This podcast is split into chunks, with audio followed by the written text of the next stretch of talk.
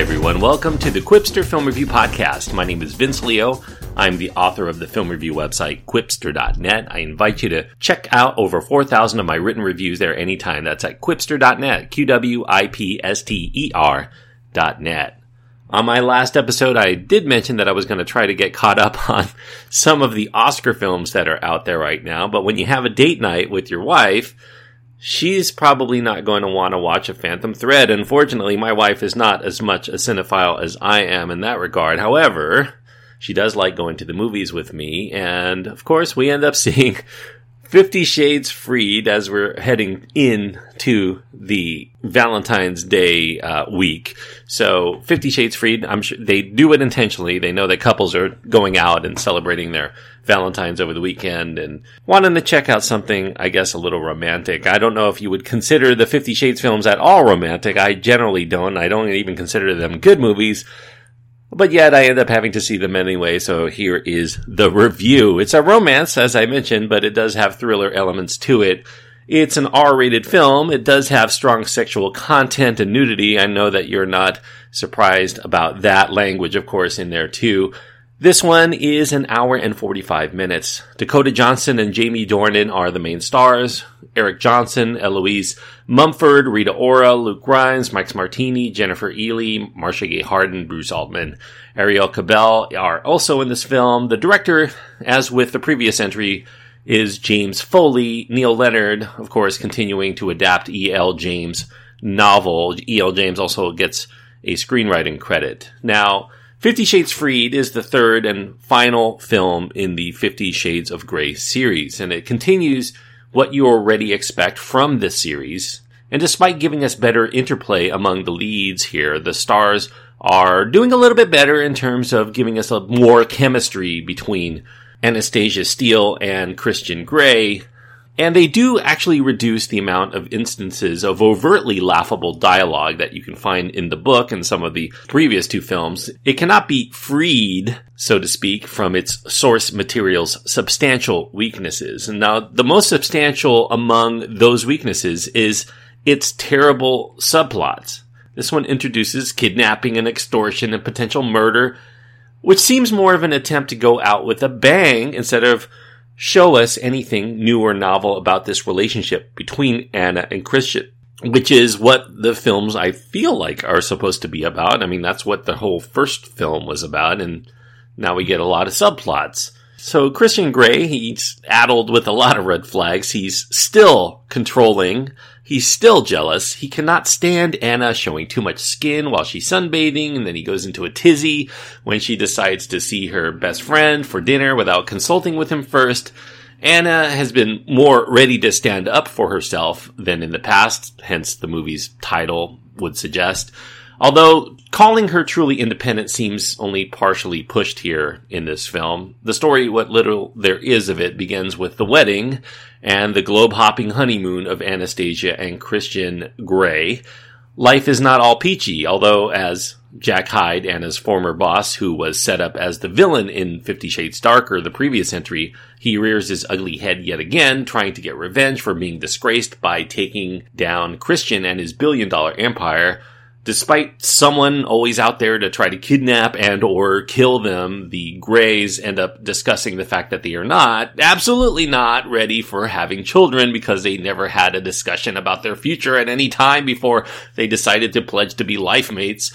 This all means, of course, that someone is going to be kneeling and bowing, not in the Red Room per se, but in front of a commode before the end of this film.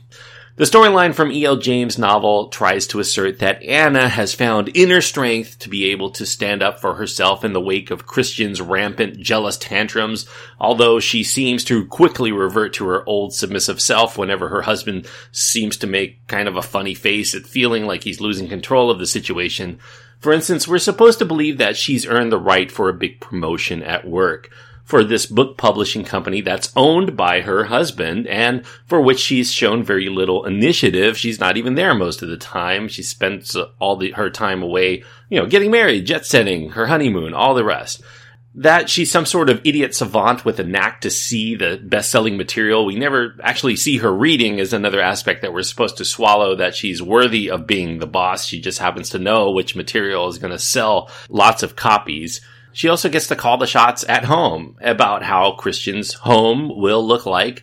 Christian gets to choose the location of the new home. He gets to choose the architect who's going to help them and the design and all of that stuff. And then he says, well, I'm going to allow my wife to actually make the decisions. What she says goes. And, but the thing is, he has to allow that. She really doesn't have any say of her own except for that which Christian is allowing her to do. He allows Anna to cut his hair. This is supposed to be an emancipated woman, we're told here. Her other signs of so-called independence is by her being openly reckless with her actions despite knowing she's a target of a psychotic lunatic, strictly because her husband's insistent that she be careful.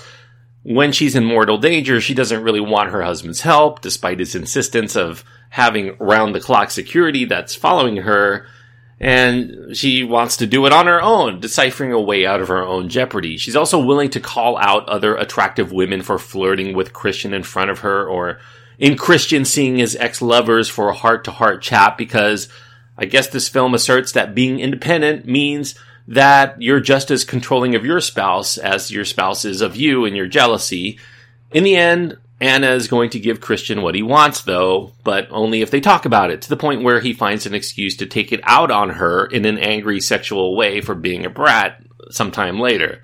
Of course, it's all bend and no break between these two. She continues to assert that she's with Christian. She even tells him, You're my whole life and she ends up being compliant to just about every whim he might have in using her to get out his aggressions in the bedroom and in the red room. But by the end of the film, the couple shows so-called freedom by settling into completely vanilla domesticity, albeit with billions at their disposal, which makes them still some people that we should envy, I guess. I wonder how this film would really play out if Christian Grey were somebody who worked at the hardware store that she worked at in the original film. Although there are laughable lines that are reduced somewhat in this film, I do think that there are still laughs to be had at its expense. In fact, the one moment that gave me the biggest chuckle here happens toward the end of the film. There's a montage in which Anna is thinking about all of the highlights of their courtship, and we see this montage of clips of the first two films and some of the whirlwind romance that they have one of those highlights that's in that montage is just showing Christian working out in his home and he's balancing himself on a pommel horse.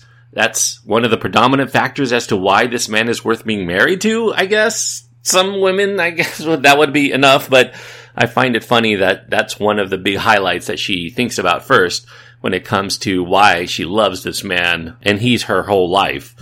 Perhaps the faintest of praise that I'm going to give Fifty Shades Freed is that it delivers exactly what fans of the first two films expect. There are sexy scenes of mildly kinky romance between these two good looking actors.